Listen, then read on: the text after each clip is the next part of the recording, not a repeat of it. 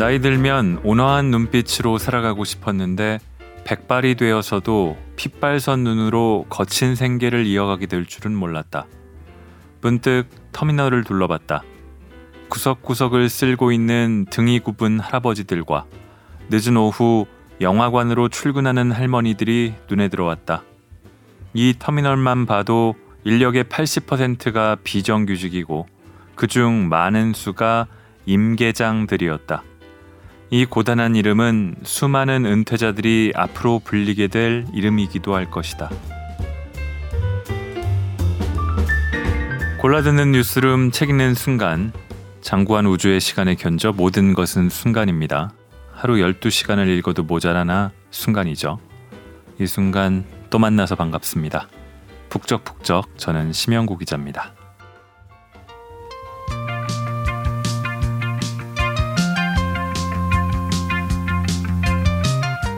별빛이 흐르는 다리를 건너 바람 부는 갈대 숲을 지나 언제나 나를 기다리던 너의 아파트가 요즘에도 있을까요?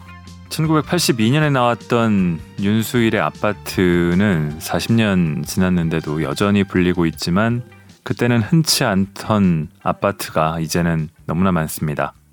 전국의 아파트 거주자가 2018년 기준으로 50%가 넘었고요. 서울이 의외로 조금 낮아서 42%고 세종이 73%, 광주가 65.5%로 1, 2위입니다. 왜 아파트 얘기를 하고 있냐? 저도 아파트에 20년 넘게 살고 있지만 함께 사는 가족 외에 아파트에서 가장 많이 만나는 분은 경비원이죠. 요즘은 뭐 택배를 문 앞으로 받는 경우도 많긴 한데 전에는 늘상 택배 찾으러 가거나 재활용 쓰레기 버리는 날 이럴 때 마주치고 만나고 인사하고 하는데 대부분이 60대 이하는 본 적이 없는 것 같아요. 60대 이상이고 노인 축에 드는 분들이 맡고 있는데 아파트에 오래 살아도 제가 더 그런 건지 경비원 분과 두텁게 친분을 쌓거나 하는 일이 꽤 드문 것 같습니다. 자주 바뀌시더라고요. 4월에 서울 강북구의 한 아파트에서 경비원이 스스로 목숨을 끊는 사건도 있었죠. 그 원인으로 한 주민의 폭행과 폭언이 지목되고 있는데 그 장면을 담은 CCTV 영상, 뭐 유서, 본인의 음성이 공개되기도 했고요. 참으로 좀 가슴 아픈 일이었습니다. 자신이 권력을 행사할 수 있다고 여기는 대상에게 인간이 얼마나 잔인할 수 있는가, 또 자신의 편의를 조금이라도 침범당했다고 생각하면 쉽게 분노하면서 자신에겐 관대하고 타인에겐 어찌나 가혹한가, 엄격한가 여러 생각이 들었는데요. 사설이 길었습니다. 제가 오늘 가져온 책은 조정진 작가의 임계장 이야기입니다. 낭독을 허가해 주신 조 작가님과 출판사 후마니타스에 감사드립니다.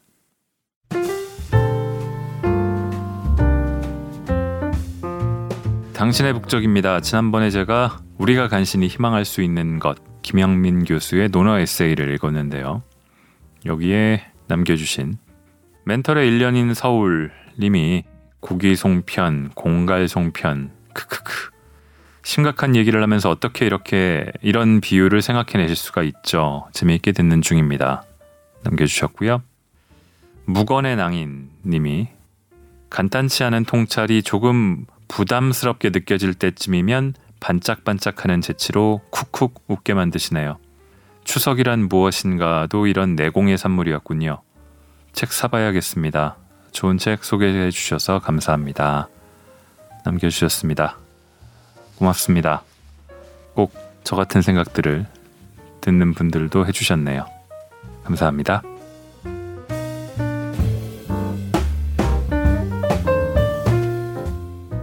자, 임계장 이야기의 조정진 작가는 전문 작가는 아니십니다. 38년간 공기업에서 정규직으로 일하다가 퇴직해서 4년째 시급 노동자로 일하고 있다고 하고요. 버스 회사, 빌딩 주차 관리원, 버스 터미널, 그리고 아파트에서 일했고 지금도 주상복합 건물의 경비원 및 청소원으로 일하고 계시다네요. 일하면서 틈틈이 적었던 일지를 바탕으로 이 책이 나오게 됐습니다. 먼저 들어가며를 읽겠습니다.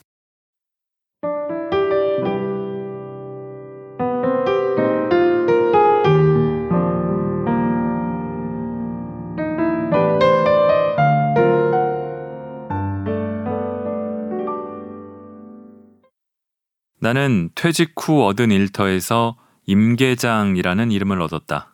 이는 임시 계약직 노인장이라는 말의 준말이다. 임계장은 고다자라 불리기도 한다. 고르기도 쉽고 다루기도 쉽고 자르기도 쉽다고 해서 붙은 말이다. 고용주들에게 이 고다자 임계장들은 시급만 계산해주면 다른 아무것도 신경 쓸 필요가 없는 매력적인 노동력이다. 석 줄짜리 구인 광고를 내면 일자리를 원하는 노년의 노동자들이 구름처럼 몰려든다. 고용주는 이 중에서 고분고분한 자, 뼈와 근육이 튼튼한 자를 고르기만 하면 된다. 임계장들의 일터는 매연과 미세먼지 그리고 쓰레기 속이었다. 일하다가 병에 걸리면 업무와 관계없는 노환이라 했고 치료는커녕 해고 통지 문자가 날아왔다. 내가 길지 않은 기간 동안 네 곳의 일터를 전전해야 했던 것도 이처럼 해고가 남발되었기 때문이다. 또 이런 일터들은 24시간 격일제 근무인 경우가 많았다. 이는 하루 24시간 일하고 다음날 하루를 쉬는 형태의 일자리다. 나는 이 쉬는 날에 또 다른 일터에서 다시 24시간을 근무한 적이 있었다. 불가능해 보이겠지만 한 곳에서 받는 최저임금으로는 생계를 유지할 수 없었기 때문이다. 고용주들은 최저임금이 조금 오르면 업무량은 그대로인데도 인원을 대폭 줄였다. 또 무급 휴게 시간을 계속 늘려 최저임금이 올라도 시급 노동자는 더 받는 것이 없었다. 이것이 시급 노동의 현장이며 은퇴 후 일터에 뛰어든 단기 비정규직 고령자들의 세상이다. 수십만에 달하는 노인들이 믿기지 않는 비참한 환경에서 일하고 있지만 노령 노동에 대한 사회적 안전망은 전혀 없다. 정부, 입법자, 그 누구도 고령 노동자의 이런 현실을 잘 알지 못하며 알려고 하지도 않는 것 같다. 주위를 둘러보면 임계장은 내 주변 어디에나 있다. 이제는 이 나라 노동자의 상당수가 60세 이상의 단기 비정규직, 바로 임계장이기 때문이다. 임계장은 내 부모 형제의 이름일 수도 있고 또 퇴직을 앞둔 많은 분들이 은퇴 후 얻게 될 이름일 수도 있다. 내가 만났던 수많은 임계장들은 세상에 하고 싶은 이야기가 많았다. 이제 이 글을 통해 아무도 들어주지 않던 그들의 이야기를 조금만 해보고자 한다. 어두운 밤에만 별이 영롱하게 보이는 것처럼 낮고 힘든 자리에서 일해보고 나서야 비로소 깨닫게 된 것들이다. 내 글이 나이든 시금 노동자들이 겪고 있는 모든 아픔을 온전히 풀어내지는 못할지라도 나와 동료들이 겪었던 고단함만은 진실하게 담아낼 수 있기를 바란다.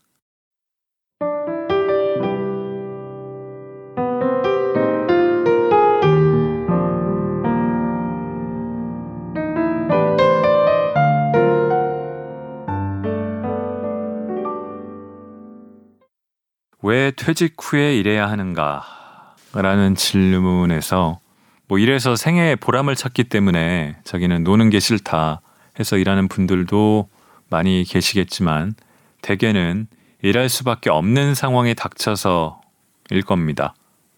자신의 처지 그리고 닥쳐온 현실, 임계장이 된 이야기들을 이제 띄엄띄엄 읽어보겠습니다.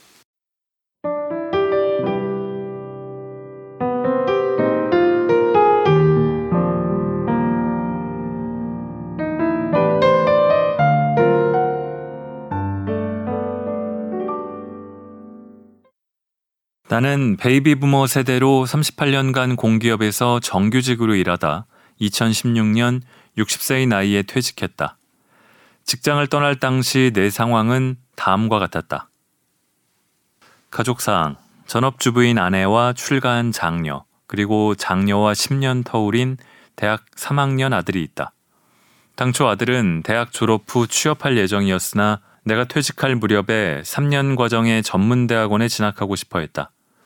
아비로서 집안이 어려우니 바로 취업을 하라고 할 수는 없었다. 미리 구상했던 노후 설계에서 고려하지 못했던 새로운 변수가 생긴 것이다. 나는 퇴직 후에도 3년 이상 고액의 교육비를 감당하며 부양을 계속해야 하는 상황이 되었다. 재무사항. 퇴직하기 얼마 전에 딸의 혼사가 있었고 여기에 저축해놓은 돈 대부분이 들어갔다. 퇴직금은 오래전에 중간 정산을 통해 미리 받아 집을 마련하는 데 썼다. 그리고 퇴직 4년 전 임금 피크제의 적용이 개시되는 시점에 나머지 퇴직금을 받았다. 그러다 보니 막상 퇴직 당시에 받은 퇴직금은 거의 없었다. 부동산. 지방의 중소도시에 버젓한 내 집이 있었다. 그러나 2010년에 광역시로 발령을 받아 집을 구하려니 지방 중소도시와 광역시의 아파트는 억대의 가격 차이가 났다. 나는 큰 도시에 살아본 적이 없어 대도시의 집값을 잘 몰랐다. 중소도시의 집을 팔아 광역시에 그만한 집을 마련한다는 것은 어림없는 일이었다. 부족한 집값은 1억 5천만 원의 주택담보대출을 받았고 그러고도 모자라 직장인 신용대출을 받아야 했다. 퇴직한 지 얼마 되지 않아 은행에서 통보가 왔다. 신용대출금의 만기가 되었는데 퇴직과 함께 내 신용도 사라졌으므로 대출 기간을 연장해 줄 수 없다는 것이었다. 즉시 상환하라며 날마다 집요한 독촉이 빗발쳤다.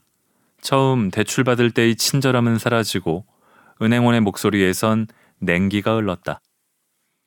이달 30일까지 원금과 이자 전액을 일시에 상환하지 않으면 연체자로 처리하고 채권 확보 절차에 들어갑니다. 채권 확보는 아파트에 대한 압류 및 경매를 말합니다. 세상은 어제까지의 따스한 세상이 아니었다. 적금과 보험을 해약해서 신용대출금을 갚았다. 나는 노후를 대비해 개인연금을 들어놓은 게 있었다. 그런데 막상 지급 신청을 했더니 수령 기간을 어떻게 잡느냐에 따라 월 지급액이 달라졌다. 70세를 한도로 해서 받으면 월 10만 원 남짓 받을 수 있었지만 수령 기간을 종신으로 하게 되면 금액은 절반으로 줄어들었다. 결국 수령 기간을 단기로 하지 않을 수 없었다. 개인연금에 가입한 지 20년이 넘었기에 노후에 상당한 보탬이 되리라 생각했는데 큰 착각이었다. 국민연금은 62세부터 받을 수 있지만 60세부터 받겠다고 신청했더니 담당자는 그렇게 하면 조기 수령이 되어 평생 동안의 월 수령액이 많이 줄어든다고 적극 말렸다. 전 직장에서는 아들과 딸, 두 자녀의 대학 학자금 대출금을 갚으라며 그러지 못하면 집을 압류하겠다는 공문을 보내왔다. 애초 학자금 지원은 감독 관청을 의식해서 형식상 대출이라 했지만 그 실질은 회사 복지기금에서 무상으로 지원하는 것이었다. 그런데 정부의 감사 과정에서 대학 학자금 무상 지원은 공기업의 과도한 복지에 해당해 부당하므로 모두 회수하라는 지시를 받았다는 것이 담당자의 설명이었다. 주택담보대출금도 아직 다 상환하지 못했는데 예상치 못한 돌발 변수가 또 하나 늘어났다. 나는 삶에 대해 낙관적 믿음을 가지고 살아왔다. 삶에는 비상구가 있기 마련이고 살고자 하면 살아남는 법 이라는 믿음으로 살아갈 날들을 근심하지 않았고 노후에 대해서도 크게 걱정하지 않았다. 그런데 퇴직하자마자 전혀 생각지 못했던 상황들이 연달아 돌출했다. 언제 어디서나 있을 것이라 믿어왔던 삶의 비상구는 어디에도 보이지 않았다. 터미널 사람들은 나를 임계장, 임계장 하고 불렀다. 내 공식 직함은 영업부 배차 계장이었다. 처음에는 성씨를 잘못 알아 그렇게 부르는 줄 알았다. 그래서 난 임씨가 아니고 조가라고 말하곤 했다. 그래도 다들 여전히 나를 임계장이라 불렀다. 검표원들도 그랬고 점심 때 만나는 식당 아주머니들도 그랬다. 알고 보니 그건 배차 계장이라는 내 직책과는 아무 상관이 없는 호칭이었다. 임시 계약직이라는 말에 노인 장자를 하나 덧붙인 것이었다. 그러니까 임계장이란 임시 계약직 노인장이라는 말이다. 나는 계약직 중에서도 단기인 임시 계약직이기 때문에 임계장이 된 것이다. 다들 나를 어이 임계장 하며 아주 자연스럽게 부른다. 그나마 임계장님이라고 님자를 붙여주는 건 검표원들 뿐이었다. 임계장의 뜻을 알고 나니 처음엔 그렇게 불리는 게 싫었다. 내가 벌써 노인이란 말인가 싶어 마음이 좀 상했다. 그렇게 부르는 게 싫다고 했더니 사람들은 어쨌든 당신 직책이 계장이니 나쁠 것 없잖소. 라고 대수롭지 않게 말했다. 호칭은 바뀌지 않았다. 계속 듣게 되니 이제 남은 삶은 온전히 임계장으로 살아갈 수밖에 없다는 생각이 들기 시작했다. 나이 들면 온화한 눈빛으로 살아가고 싶었는데 백발이 되어서도 핏발선 눈으로 거친 생계를 이어가게 될 줄은 몰랐다. 문득 터미널을 둘러봤다. 구석구석을 쓸고 있는 등이 굽은 할아버지들과 늦은 오후 영화관으로 출근하는 할머니들이 눈에 들어왔다. 이 터미널만 봐도 인력의 80%가 비정규직이고 그중 많은 수가 임계장들이었다. 이 고단한 이름은 수많은 은퇴자들이 앞으로 불리게 될 이름이기도 할 것이다. 임계장은 나 혼자가 아니었다. 어느덧 나는 임계장을 내 삶의 이막에서 얻게 된 새로운 이름으로 받아들이게 됐다. 그래, 이제부터 내 이름은 임계장이다. 8월의 이른 저녁, 버스 승강장은 무더운 열기를 가득 머금고 있었다. 출발하려는 버스 화물칸에 짐을 막 실던 참이었다. 쌀포대였는데 무거워서 쉽게 실어지지 않았다. 들어 올리려고 안간힘을 쓰고 있는데 갑자기 버스 한 대가 빠른 속도로 옆 승강장으로 진입해왔다. 승강장에 들어올 때는 최대한 속도를 낮춰야 하는데 간혹 이렇게 난폭하게 운전하는 기사들이 있다. 짐 싣는 데 열중에 차가 진입하는 것을 뒤늦게 알아챈 나는 버스를 피하려고 구부렸던 몸을 본능적으로 일으켰다. 그 순간 열어놓은 화물칸 뚜껑에 머리를 부딪히면서 그대로 넘어지고 말았다. 나는 버스 옆에 있던 화물 운반용 손수레에 몸이 걸려 그 위로 거꾸로 곤두박질 쳤다. 그러고는 시멘트 바닥을 굴렀다. 한동안 일어나지 못했다. 머리에선 피가 나고 허리도 몹시 아팠다. 하지만 바로 병원에 갈 순 없었다. 오늘 일과가 끝나려면 아직 멀었는데 근무자는 나 한 사람뿐이다. 아픈 것을 참고 오후 일과를 계속했다. 내가 다친 것을 본 임시 운전기사, 보통 땜빵이라고 부른다. 임시 운전기사가 소함을 실는 걸 도와줘서 하루 일을 겨우 마칠 수 있었다. 퇴근 시간에 영업부장에게 전화를 걸어 경위를 보고하고 내일 병원에 가겠다고 했다. 그는 사장님과 상의해야 한다고 했다.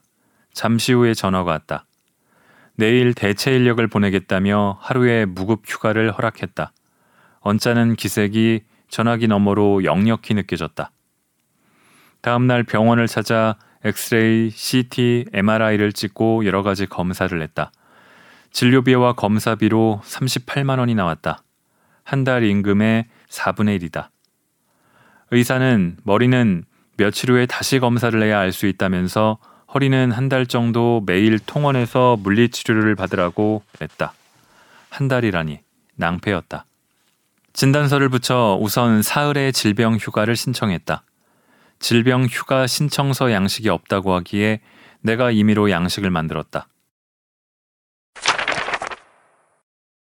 영업부장 겸 총무부장은 그러면 당신 일을 부장인 내가 하라는 거냐? 하면서 짜증을 냈다. 그것은 내가 답할 수 있는 질문이 아니었다. 내가 말이 없자 영업부장은 더 화를 냈다. 이 터미널에서 질병 휴가를 주는 버스 회사가 어디 있어? 어떤 사유로든지 일을 못하게 되면 회사를 떠나야지. 그는 내가 다친 건 회사 일에 적응하지 못한 결과라고 했다. 그러면서 근로계약서에 회사 업무에 적응하지 못할 시 해고할 수 있다라는 조항이 있으니 확인해 보라고 했다. 하지만 나는 업무에 적응하지 못한 것이 아니라 회사 일을 하다가 다쳤을 뿐이다. 내가 인정하지 못하겠다는 표정을 짓자 부장이 한마디를 더했다. 이 바닥에서는 웬만큼 아파도 다들 그냥 견디면서 하는 거야. 정 많이 아파서 일을 못하게 되면 그만둬야지. 회사 일로 다쳐도 마찬가지야. 이유가 뭐가 됐건 당신이 일을 못하게 되면 당신 일을 대신할 사람이 없잖아. 그러나 다친 사람을 대체할 인력을 준비하는 것은 회사 소관이지 내가 할 일이 아니었다. 억울한 마음에 나도 하고 싶은 말을 했다. 저는 소화물을 싫다가 다쳤으니 업무상 재해입니다. 회사가 치료를 해주는 것이 맞지 않습니까? 부장이 비웃듯이 말했다.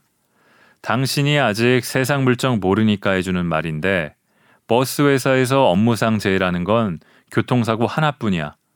당신이 회사 버스에 치였어? 아니지. 당신이 한눈 팔고 일하다 다친 거지. 그래 놓고 회사에 책임을 떠밀어? 내일부터 출근하지 마. 내가 회사에 바란 것은 치료를 위해 무급 휴가를 달라고 한 것이 전부였다.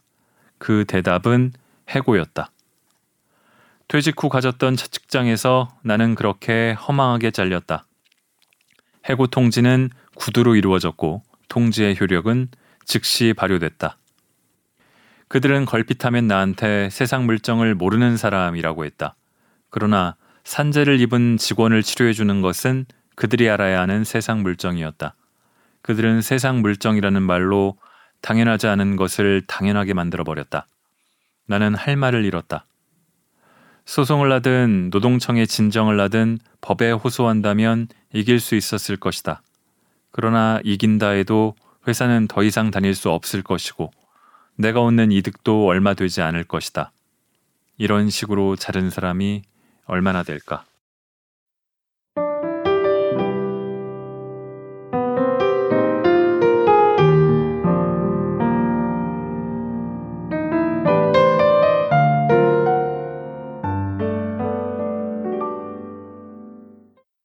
버스 회사 해고가 되고 작가가 다음으로 찾은 일자리는 아파트 경비원입니다. 처음에도 말씀드렸지만 경비원 부분이 저한테 가장 와닿았던 이유는 제가 매일 만나는 분위기도 해서입니다. 경비원들과는 대체로 저는 큰 다툼이나 마찰 없이 지냈지만은 때때로 저분들은 왜 저러실까 하고 제가 볼 때는 이해하기 어려운 일을 겪기도 했었죠. 근데 무슨 사연이었을까 하는 생각이 다시 들기도 하고요.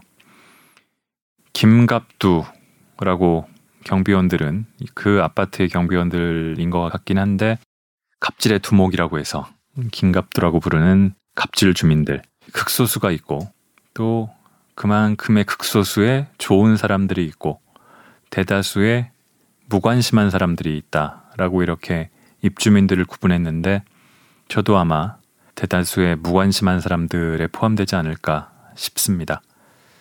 경비실에 뭐 에어컨을 설치했다라든가 아니면 CCTV 등을 늘려서 경비원 수를 줄이는 걸 반대하고 경비원 수 보전을 해줬다든가 하는 얘기들이 가끔 미담으로 나오는데 이게 미담이 되는 거는 그만큼 드물어서겠죠.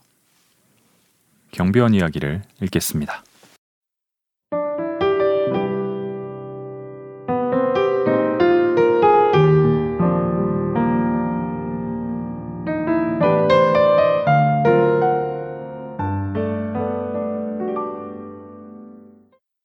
경비원이 하는 일의 90%는 쓰레기 치우기다. 아파트에서 나오는 쓰레기는 일반 사무실 쓰레기와는 다르다. 음식물 쓰레기가 많이 나오기 때문이다. 버리는 사람도 더럽다 하고 치우는 사람도 마찬가지인 것이 이 음식물 쓰레기다. 찌꺼기가 누러붙은 비닐봉지, 먹다 남긴 라면, 양념이 그대로 묻어 있는 치킨 봉지 같은 것들은 골칫거리다. 이런 쓰레기는 경비원보다 주민들이 더 싫어한다. 대부분 역겨운 냄새를 풍기기 때문이다. 특히 더운 날씨엔 금방 부패하기 때문에 바로바로 바로 치워야 한다. 할머니들의 눈에 띄면 금방 관리사무소로 전화가 간다. 나중에 비위가 많이 단련된 뒤에도 음식물 썩는 냄새만큼은 나 역시 감당하기 힘들었다. 음식물 쓰레기통을 세척할 때마다 구역질이 나오는 건 어쩔 수 없었다. 아파트 단지 내 놀이터 부근에 있는 공동 화장실을 청소할 때도 마찬가지였다. 아이들이 방과 후에 놀면서 많이 이용하는 이 공동 화장실은 미화원 담당이지만 오후 3시면 퇴근을 하기 때문에 그 이후에는 경비원이 청소를 해야 한다. 하얀색 변기는 거친 솔로 싹싹 문질러야만 묵은 때가 벗겨진다. 강한 약품을 살포하고 문질러도 바닥에 타일에 낀 때는 좀처럼 벗겨지지 않는다. 똥을 무서워해서는 청소원 노릇을 못하듯이 음식물 찌꺼기의 악취를 두려워해서는 경비원 노릇을 못한다. 음식물 쓰레기나 지저분한 오물을 만진 손에는 잡균이 따라온다. 잡균을 피해 보려고 코팅된 장갑을 끼지만 손에 오염물이 스며드는 것을 막아주진 못한다. 장갑은 금방 닳아서 구멍이 뚫리기 때문에 하루에 두세 켤레 쓰는 건 우습다. 일을 하다 보면 얼굴에 땀이 난다. 우물 묻은 손으로 땀을 닦게 되므로 얼굴에 자주 발진이 돋는다. 이런 부스럼은 잘 낫지 않았다. 화공약품이 들어있던 병도 조심해야 한다. 하지만 이보다 무서운 것은 빈 농약병이다. 농약은 대개 제추제들이다. 아파트에 웬 농약병이 이렇게 많은가 의문이었다. 알고 보니 시골에 농장이 있는 주민들이 버린 것이었다. 제초제가 실제 손에 닿으니 살갗이 바로 부풀어 올랐다. 얼마 전에는 공병이 담긴 마대를 쌓다가 그 안에 있던 깨진 병에서 화공약품이 갑자기 쏟아져 나왔다. 피하지 못하고 고스란히 뒤집어 쓰고 말았다. 팔뚝과 손이 빨갛게 부풀어 오르고 살갗이 타는 것처럼 뜨거운 통증이 느껴졌다. 얼음 마사지를 해도 가시지 않았다. 손에 닿는 것마다 오물이고 쓰레기이다 보니 우리 경비들은 손을 자주 씻는다. 더구나 농약이나 화공약품 같은 동물을 만지면 빨래비누로도 안 되고 강한 세탁제로 씻어내야 한다. 그래도 늘 마음이 불안하다.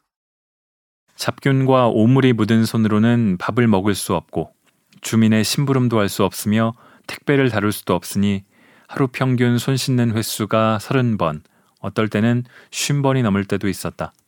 하루에 몇십 번씩 손을 씻는 이가 병비연 말고 누가 있을까? 우리의 손은 하루 종일 더러운 쓰레기를 만지는 손이지만 그런 이유로 세상에서 제일 깨끗한 손이라고 감히 자부한다. 여느 때처럼 음식물 쓰레기통을 수도가에서 씻고 있었다. 갑자기 어떤 남자의 호통 소리가 들려왔다. 어이, 경비, 이 새끼, 너 전에 공기업에 근무했었다며? 거기서 국민 세금을 마구 쓰던 습관을 아직도 못 고쳤구만. 주민들 피 같은 돈 들어가는 공동수돗물을 펑펑 써? 이 새끼 당장 잘라야 할 놈이네.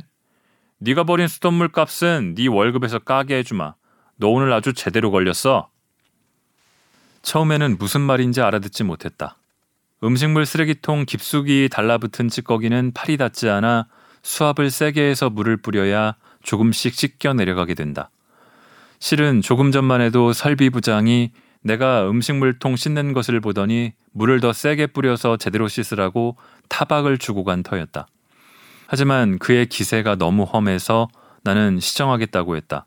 그는 나를 세워놓고 한 시간이 넘도록 훈계를 냈다. 휴게 시간이라고 경비실 블라인드 내리지 말라고. 인사도 건성건성 하지 말고 우렁찬 목소리로 씩씩하게 택배가 오면 경비실에 놔두지 말고 집으로 가져다 주고 그는 내가 신참이니 이번만 넘어가 주겠다면서 자리를 떴다. 경비원이 된 지 29일째 되는 날 처음으로 제대로 경험해 본 갑질이었다. 당하고 보니 살고 싶은 마음이 사라질 만큼 무서운 학대였다. 나중에 동료 경비원이 혀를 차며 말해 주었다. 저 유명한 긴갑두를 조심하라고 진즉 말해줬어야 하는데 미안해요. 모두가 치를 떠는 인간이 저 작자요. 갑질의 두목이라는 뜻으로 우리가 붙여준 이름이지. 저자 등살에 그만둔 경비원이 여럿이라우. 그 긴갑두가 오후에 내 초소로 오더니 사과 하나를 내밀었다. 이거 먹고 기죽지 말고 일 잘해. 내 말만 잘 들으면 오래 일할 수 있게 해줄게. 사과는 껍질이 쭈글쭈글하고 일부는 상해 있었다. 쓰레기통으로 가야 할 사과를 생새까지 보태서 먹으라며 내민 것이었다.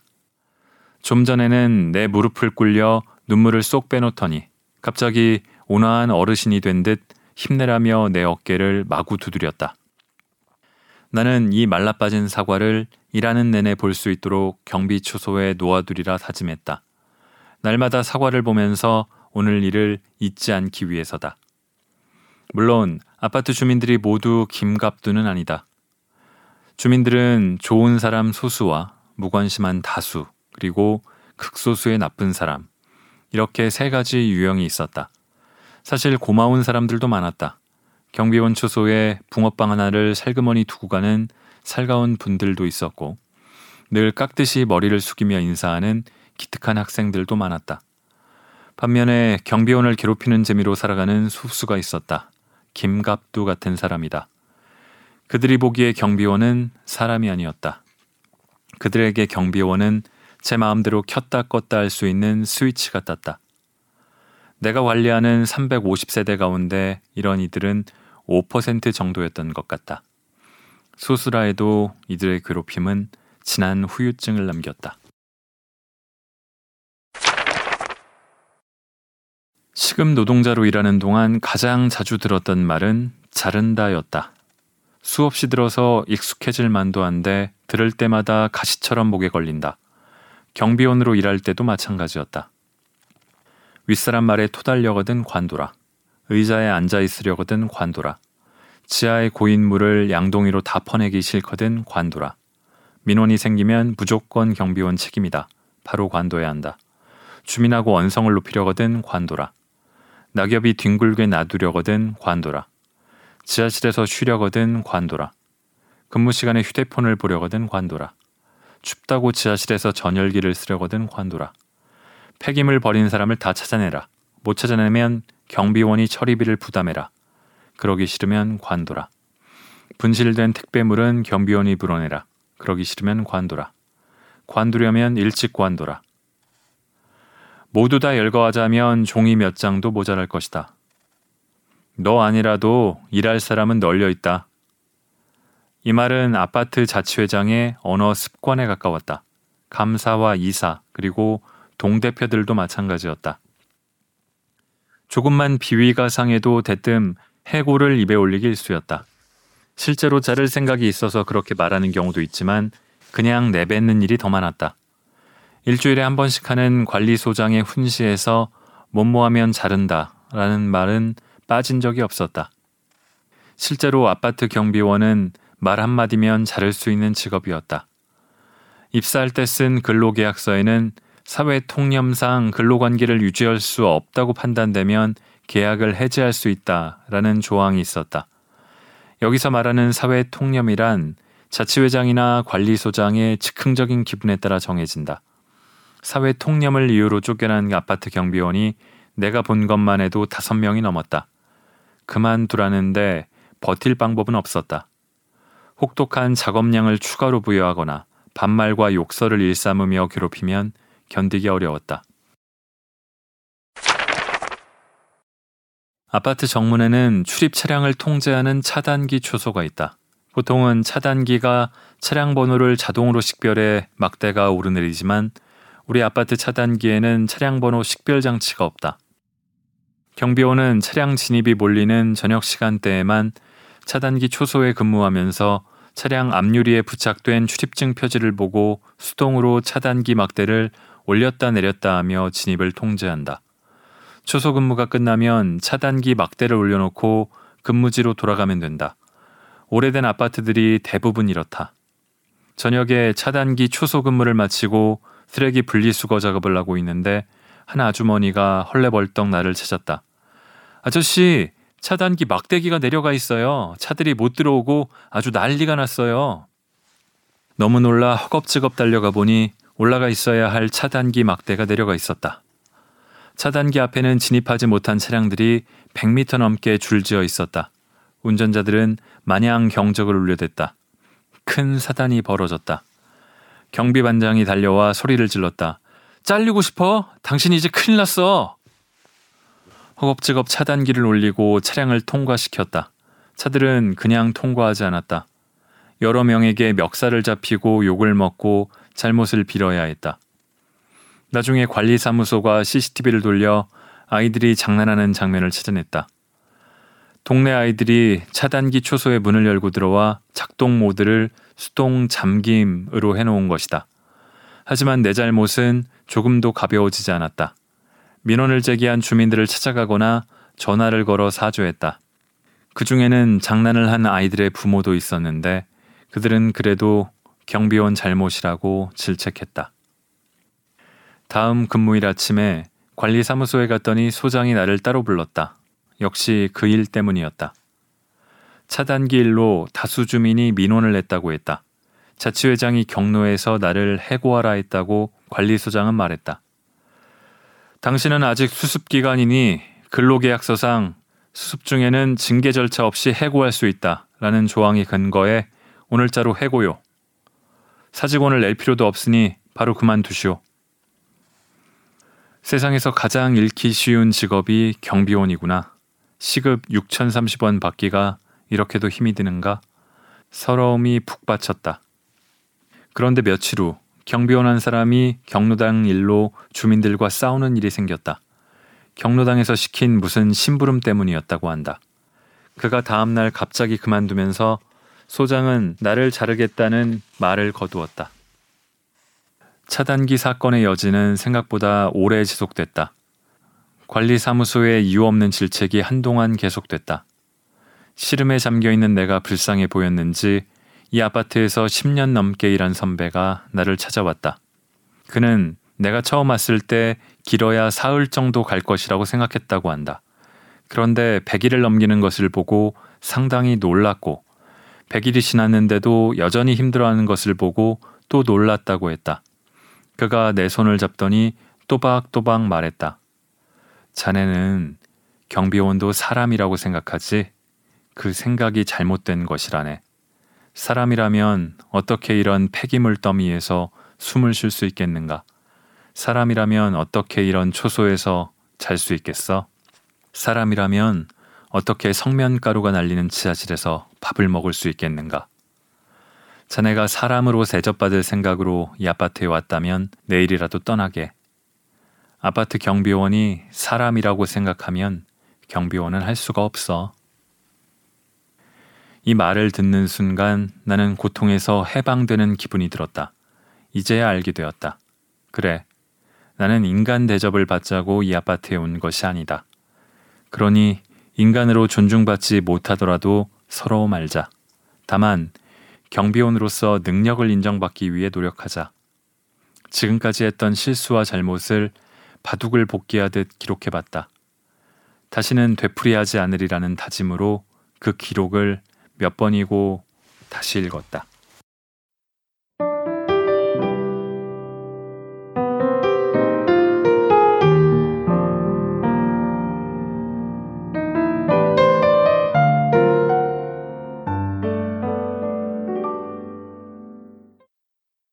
제가 한참 전에 읽었던 이 북적북적에서 읽었던 책 중에 고기로 태어나서라는 책이 있었습니다.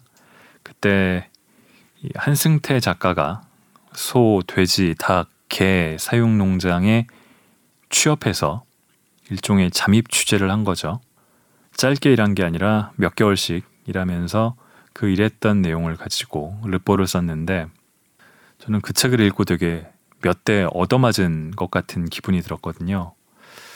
대개는 아마 그럴 것이라고 막연히 짐작했던 현실이겠지만 그런 게 실제 한다는 거를 알기는 알았는데 내밀한 각 사정들을 글로 풀어냈을 때 대개는 글로 풀어내기 어려운 분들 그런 게 익숙하지 않은 분들이 많잖아요. 그런 실제 체득한 것들을 너무 생생하게 현실을 드러내서 보여줬을 때 그 책을 읽었던 건데 느낌이 매우 다른 르포들하고 달랐거든요. 그 뒤에 다른 전업 작가의 르포를 바로 읽었었는데 굉장히 잘 쓴 책인데도 불구하고 앞에 한승태 작가의 책이 압도적이었거든요. 이 책을 읽을 때 또 오랜만에 그런 느낌을 받았습니다. 너무나 가혹하고 참혹한 현실을 몸으로 수년 동안 견뎌낸 분이 글까지 너무 잘 써서 풀어냈으니 여기서 오는 묵직한 충격이 저는 대단했습니다.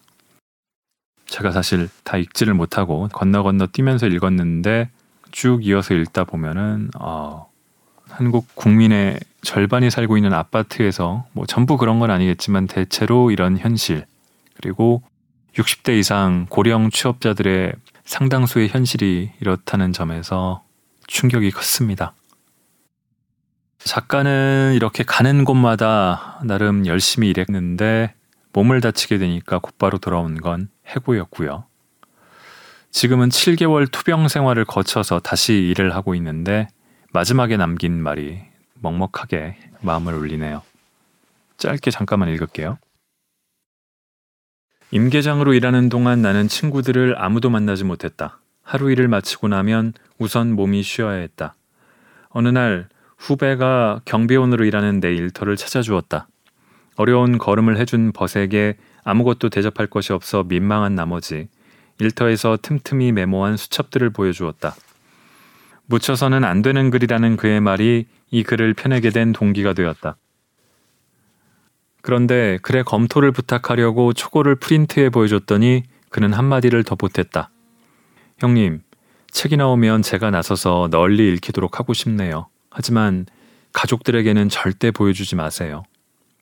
그는 나의 노동이 지나치게 가혹하다고 여겼고 그것을 내 가족이 상세히 알게 되면 마음 아파할 것이라 염려했던 것 같다. 그때는 나도 내가 세상에서 제일 힘든 노동을 하는 줄 알았고 그래서 삶이 더욱 고단했다. 그러나 이 책의 편집자를 만난 후 그런 생각이 바뀌었다. 그는 내게 후마니타스에서 펴낸 네 권의 책을 건넸다. 조선소 노동자들의 이야기를 다룬 현대조선 잔혹사, 광부, 에어컨 수리기사, 알바생, 대부업체 콜센터 직원, 이주 노동자 등의 이야기가 나오는 웅크린 말들, 김진숙 지도위원의 수금꽃나무, 쌍용차 노동자들의 이야기 그의 슬픔과 기쁨이었다. 나는 그 책에서 생명이 위협받는 엄혹한 여건에서 고군분투하는 수많은 노동자들을 만났다. 힘들다고 생각했던 나의 노동은 한낱 응석에 지나지 않았구나 하는 생각이 절로 들었다. 부끄러웠다. 나보다 훨씬 힘들고 비참한 노동 환경에서 조금도 굴하지 않고 꿋꿋이 일하는 이들도 많다는 것을 깨달았다. 지금도 내 노동의 강도와 환경은 그대로지만 이런 깨달음 덕분에 이제는 덜 힘들다. 이 점이 더욱 감사하다. 가족에게 부탁이 있다. 이 글은 이 땅의 늙은 어머니, 아버지들, 수많은 임계장들의 이야기를 나의 노동일지로 대신 전해보고자 쓴 것이니 책을 읽고 몰랐던 것을 알게 되더라도 마음 아파하지 말기 바란다. 고 최희석 씨 처음에도 말씀드렸던 어느 아파트 일하던 경비원의 죽음은 사회적 타살이다 라고 지적한 조정진 작가의 인터뷰가 실린 기사를 읽었습니다. 기자인 저 같은 사람은 뭐를 해야 될까요? 저희는 저런 죽음에 그리고 전국 수십만 경비원 아니 우리 아파트에 그런 비슷한 일들은 어떻게 책임져야 할까요? 우울한 그러나 읽어야 할 것 같은 이야기를 길게 읽었습니다. 들어주신 분들 모두 감사드립니다.